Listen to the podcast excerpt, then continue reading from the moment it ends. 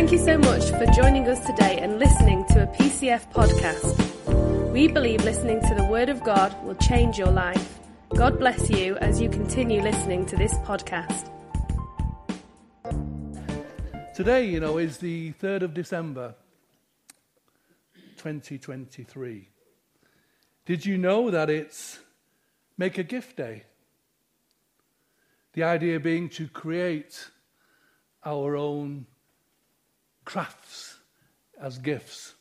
So it's promoted throughout the world. Today is National Roof Over Your Head Day. Yeah. I looked all this up, you know, I'm not just guessing this. to do with homelessness, obviously. Today is World Coati Day. Is the one going up now? It's a little furry creature from South America and parts of North America, and it's an endangered species. So it's World Coati Day. Isn't that amazing? I've never heard of them before, to be honest with you. and then, and lastly, it's Let's Hug Day. True? Apparently, hugging reduces stress, it, it reduces blood pressure, it reduces heart rate, and it also improves our immune system. So I suggest now that we have a health check. Just go and give someone a quick hug now, a minute. I'm also reminded that today is Advent Sunday the fourth Sunday before December the 25th. And I've just heard this morning that it's Jeff's spiritual birthday today. He gave his life 60 years ago today on Advent Sunday. Right, you've had your moment of glory. Keep quiet now. I'm only joking. But Advent actually means coming. And it's one of the major seasons celebrated by most Christian churches. And Advent represents a period uh, uh, which, during which we prepare for the birth of Christ. We celebrate our faith and we anticipate the eventual resurrection of the Son of God. Amen, eh? Amen. So it's a time when God shares his love with us as we should share our love with Him and each other. And it's also a time when He shows us how He would like us to live at this time, loving each other with God's love in us. One of the practices of Advent is the introduction of Advent calendars. Now, Advent calendars, in one form or another, came about sometime in the 19th century, about the 1850s or something like that, by German Lutherans. It was their way to mark the days of the season leading up to Christmas. By the early 20th century, 1920s, uh, calendars were being manufactured and published in Germany, aimed at delighting the kids in the festive season. In the 1930s, the Nazi Party started using them as a propaganda tool, trying to instill loyalty in children to the fatherland.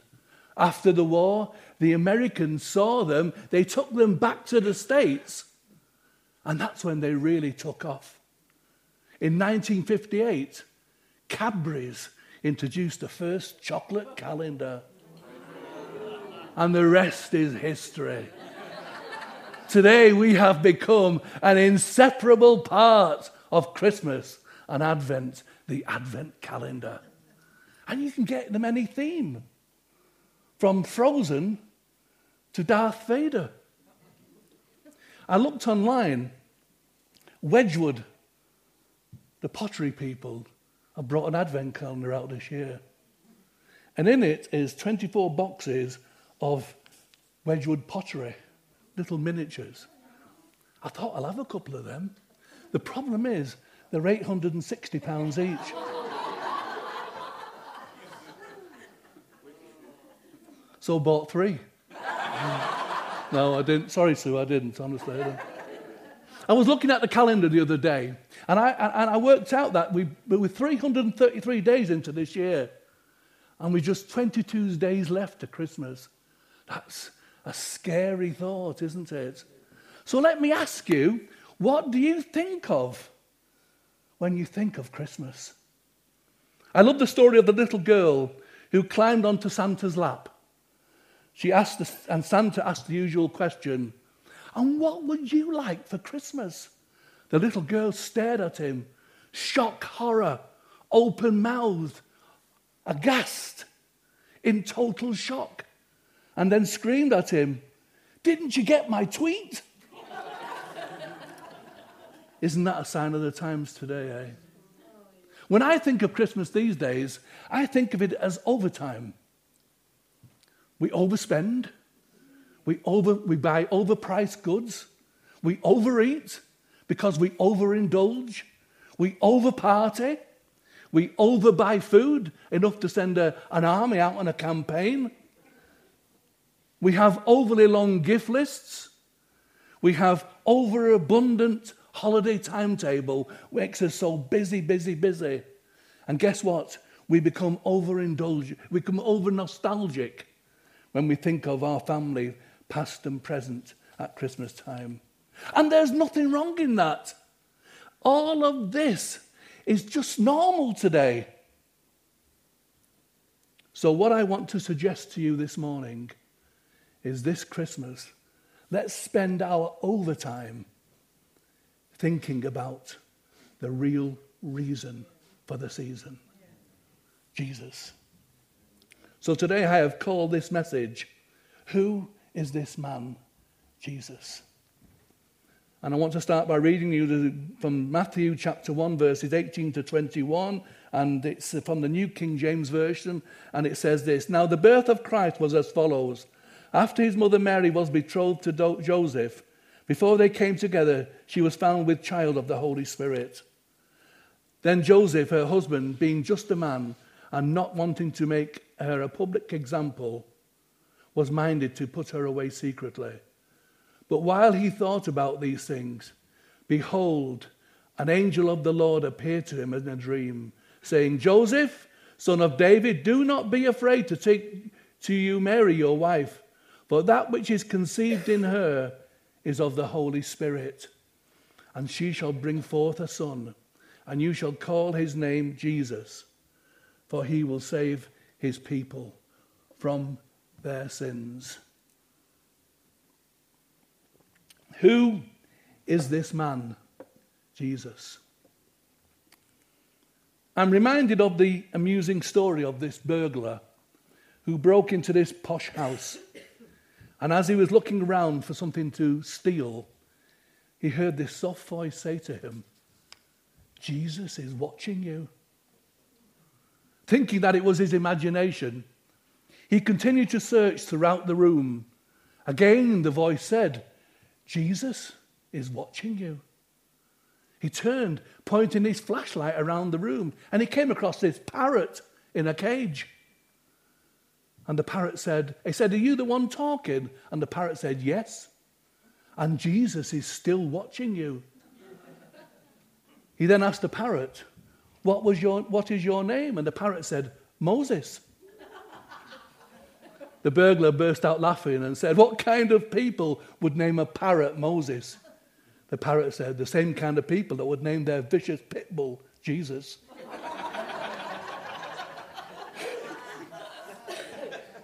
This morning, who is this man, Jesus? Well, the name Jesus means Savior, one who rescues another from distress, one who risks his own life to save another, one who saves another person from certain death. The scripture tells us in verse 21 And she shall bring forth a son, and you shall call his name Jesus, for he will save his people from their sins. So, according to the Bible, the greatest problem every person faces is their sin. This morning, I want to tell you that if our greatest need had been information, God would have sent us an educator. If our greatest need had been technology, God would have sent us a scientist. If our greatest need would have been money, God would have sent us an economist. If our greatest need had been, had been pleasure, God would have sent us an entertainer. Friends, this morning, our greatest need is forgiveness of sin. So he sent us a Saviour. And she shall, and he, she shall bring forth a son, and you shall call his name Jesus, for he will save his people from their sins. Who is this man, Jesus? Well, he became man to save us from sin. What is sin? John Bunyan says it pretty good. The English writer and teacher. He said this in 1678 that sin is the dare of God's justice, the rape of God's mercy, the jeer of his patience, the slight of his power, and the contempt of his love. 1 John 3, verse 4, puts it clearly when it says that everybody who practices sin also practices lawlessness. And sin is lawlessness. I'll tell you a story. You've all heard of Leonardo da Vinci, the famous painter and inventor. One of his most famous paintings is the fresco, the, the, the, the picture of the Last Supper, which he painted in 1495. That's it there. Where he depicts Jesus eating his final meal with his disciples, which is told in the Gospel of John. And specifically, this is the moment when Jesus announces that one of his apostles will betray him. When Da Vinci was preparing to paint this masterpiece, he began seeking, he began looking for a man who could model the face of Jesus Christ. And after many months, he found this man who was a singer in a choir of one of the churches of Rome. The man was lovely in life, and his features were perfect. And this young man's name was Pietro Bandinelli. He, came and did the thing. Three years passed, and the painting remained unfinished. Because Da Vinci, who was able to finish everything except the final character, who was Judas Iscariot, he could not find a face that represented to him the ugliness of Judas's heart. So Da Vinci began looking long and hard to find a man whose face reflected horror and ugliness, a face that children would run from. At last, he found this man on the streets of Rome, a beggar with a face so horrible and villainous that Da Vinci shuddered when he looked at it. Da Vinci hired the man to sit as his model for Judas. Now, if you look at that picture up there, Judas is the fourth one along, the one with the lowest face that one here. He's the only one that hasn't got the light of Christ shining on him. He's the only one that has his elbows on the table. True. I looked into this, you know. He painted his face onto the canvas. And when Da Vinci had finished, and he was about to dismiss the man, he said, By the way, I have not asked your name. The man replied, My name is Pietro Bandinelli. I also sat for you as your model for Christ. Friends, can I say this morning sin in and on our lives is ugly. And this man, Pietro Bandinelli, had fallen into a life of sin. And that sin had made what was beautiful ugly. This morning, I want to remind us that sin is to life what rust is to metal. Sin is to life what a virus is to a computer. Sin is to life what a stain is to white clothes. Sin is our biggest problem. But guess what? The greatest news that anyone could ever hear is also written in the Bible. And it says in John 3:16, "For God so loved the world and he gave us his only begotten son, that whoever believes in him should not perish, but have everlasting life." Friends, it was love that moved Jesus, uh, moved God into sending his son Jesus to earth. And it was love that moved Jesus to hang on to that cross for you and for me this morning. Who is this man, Jesus? Well, he became man in order to defeat death. Hebrews 2, verses 14 and 15 says this Inasmuch then as the children are partaken of flesh and blood, he himself likewise shared in the same, that through death he might destroy him who had the power of death, that is the devil, and release those who through fear of death were all their lifetime subject to bondage. Jesus came in the flesh as a man to die in our place. So, to do that, he had to have a human body a body that was subject to physical death, in order for him to pay our sin debt.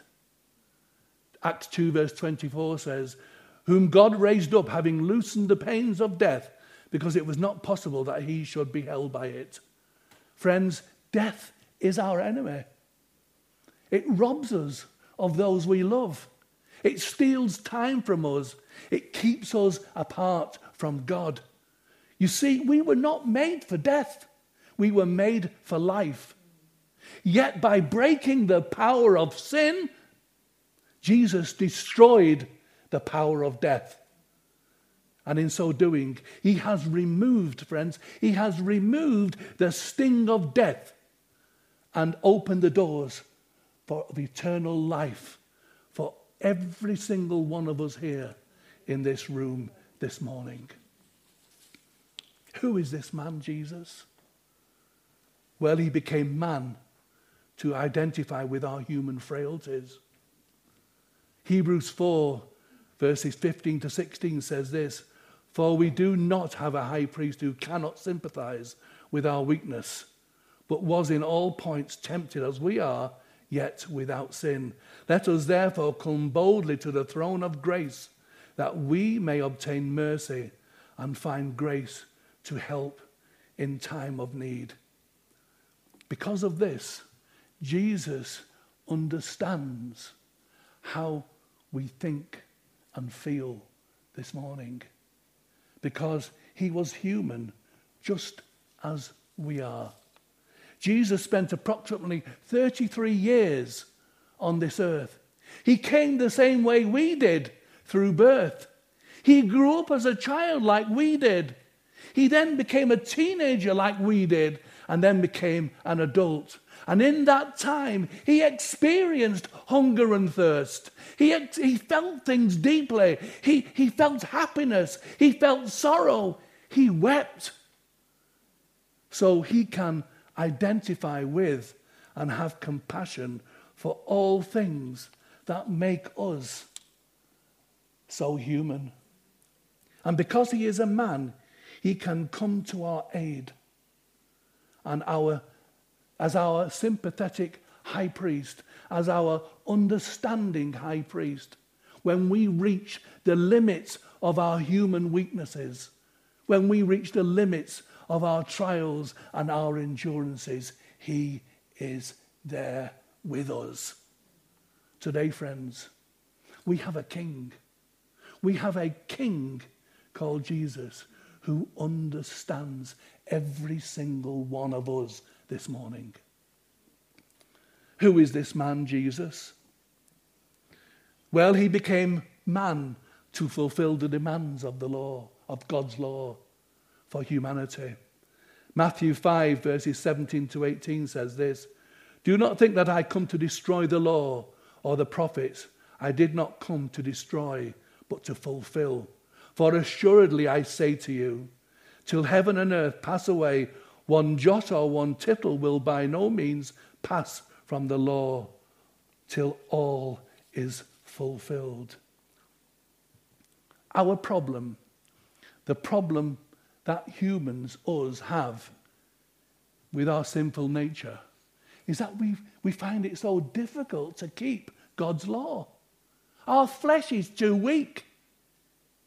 Yet God demands the law to be fulfilled. So Jesus, He became our flesh to fulfill the law in our place. So when we place our faith in Him, He takes our law breaking record on Himself and places His perfect, sinless record on us, on our shoulders, in our lives.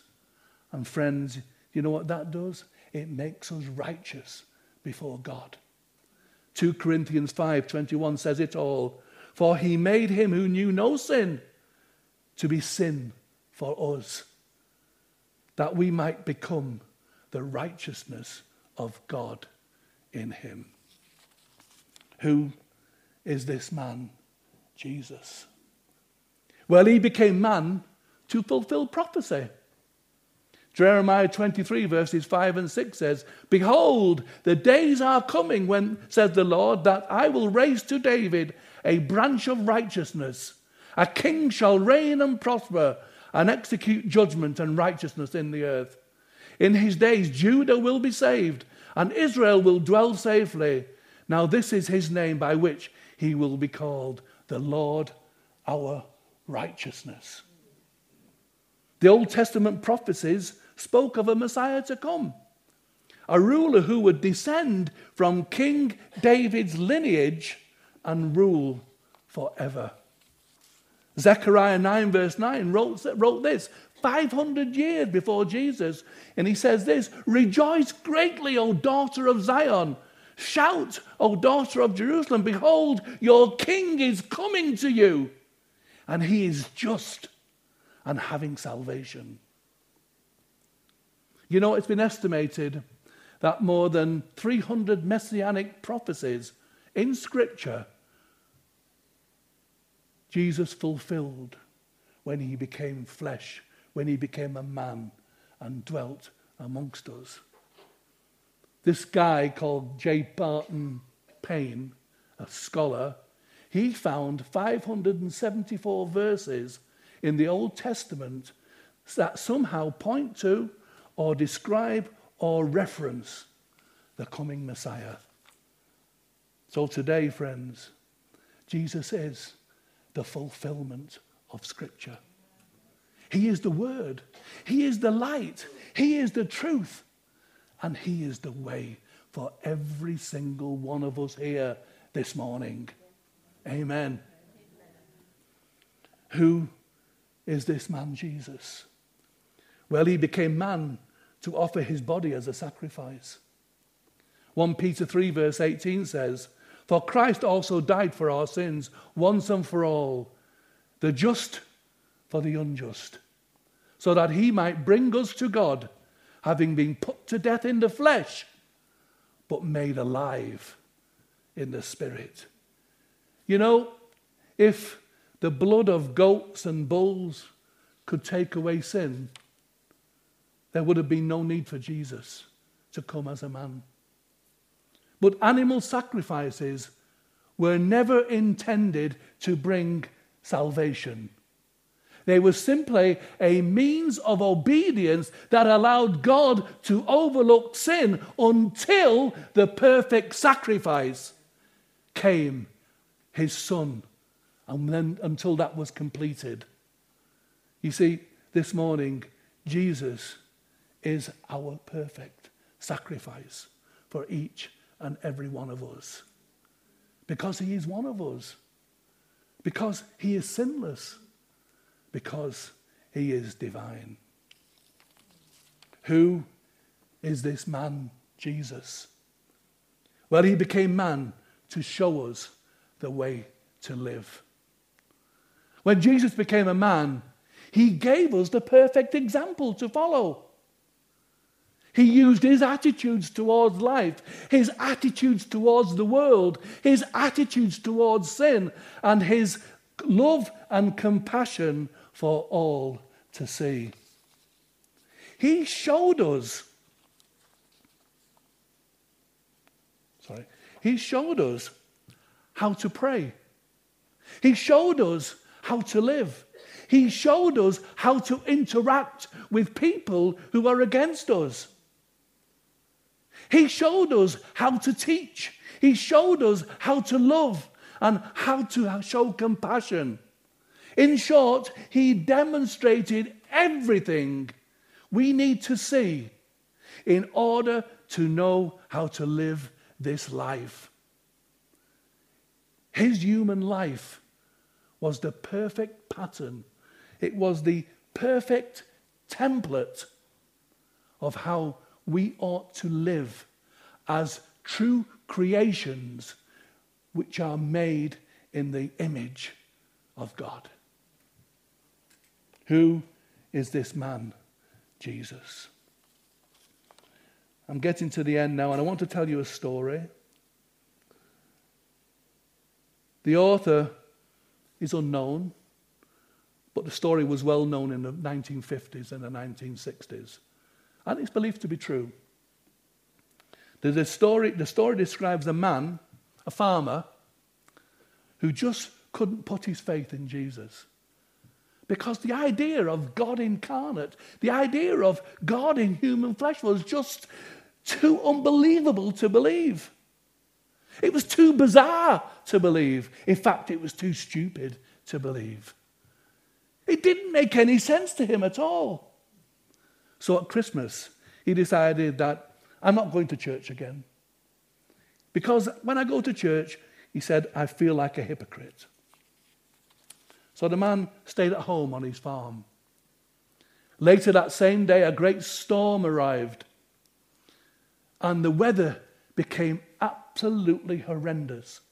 And as he sat in his room, he heard this banging on the window, and it was a, a, a, a, flock of birds. They had lost their way in the storm, and they needed shelter, and all they could see, the birds, was this light, so they kept banging into the window, one by one, in a blind panic. The man wanted to help, you know, being a farmer and everything. So he had the idea of directing the birds into his nice warm barn. So he tried to direct them.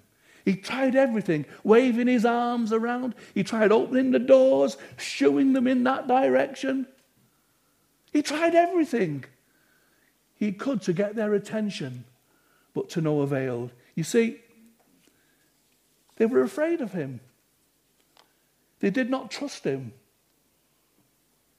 Finally, frustrated, he thought to himself, if only if only I could become a bird like them, I could tell them in their language that I want to save them and they shouldn't be afraid of me.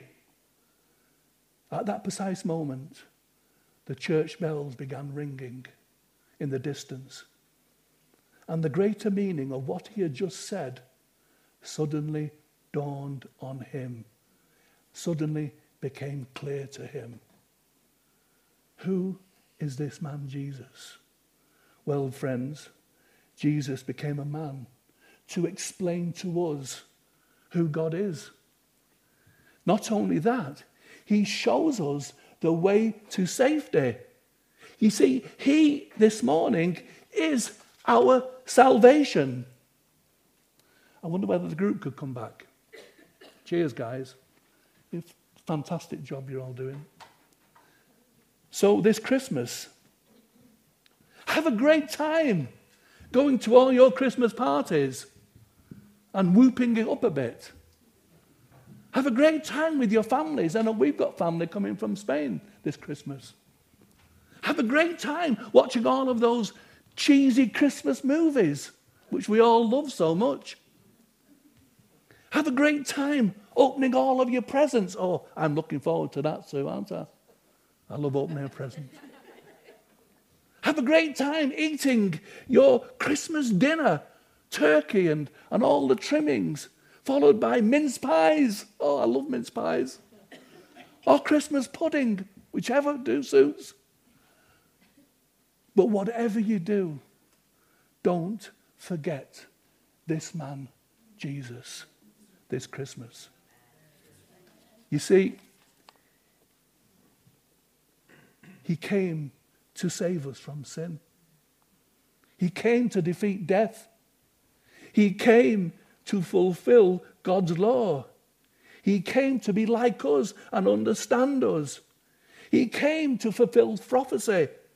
He came to offer his body as a living sacrifice. And he came to show us the way to live. So he deserves our time this Christmas. Philippians 2, verses 6 to 8, and I'll finish with this. And it says this Who, being in the form of God, did not consider it robbery to be equal with God, but made himself of no reputation, taking the form of a bondservant, and coming in the likeness of men. And being found in appearance as a man, he humbled himself and became obedient to the point of death, even death of the cross. Friends, whatever we do this Christmas, let's not forget this man, Jesus. Bless you all. Thank you. Thank you, guys.